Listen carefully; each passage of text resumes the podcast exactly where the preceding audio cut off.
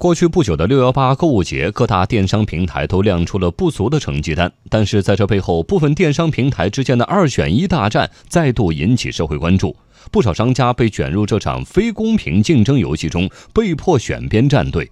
对此，国家市场监管总局等八部门再次发布通知，明确于六到十一月展开二零一九网络市场监管专项行动，严厉打击不正当竞争行为。我们来听央广记者刘林聪的报道。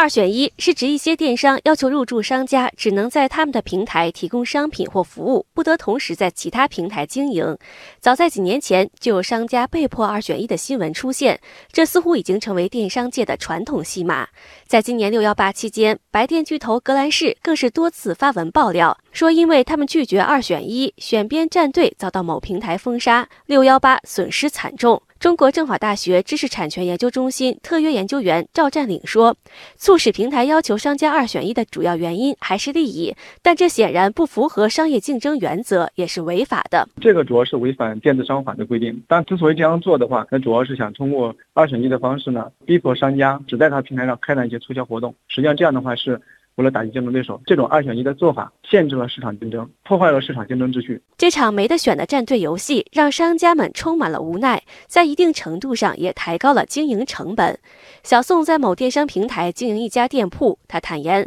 电商平台之间的二选一大战，让他们这些商家很受伤。从今年六幺八前夕到现在的一个多月时间里，他们的销售额直接下降了约百分之七十。另外，还有十几万台产品放在仓库里，处于滞销状态，损失很大。上海社会科学院互联网研究中心首席研究员李毅认为，二选一让商家和消费者都很受伤。对消费者来说，不同的平台会有不同的竞争的法则，可能还会出现一些这个价格啊或者服务上的这个优惠。但是当你只能在一个平台的时候，你可能就不存在了，侵犯我的消费者权益。另外就是对于这个商家来说，也是一种侵害，对吧？明明我可以在四个地方会有四个平台的流量，为什么现在我只能有一个呢？那对我来说，我就失去了这个其他的流量。事实上，针对电商平台要求商家二选一等互联网不正当竞争行为，电子商务法已经有明确规定，电子商务经营者不得滥用市场支配地位，排除限制竞争。针对电商平台二选一的现象，国家市场监管总局等八部门也再次发布通知，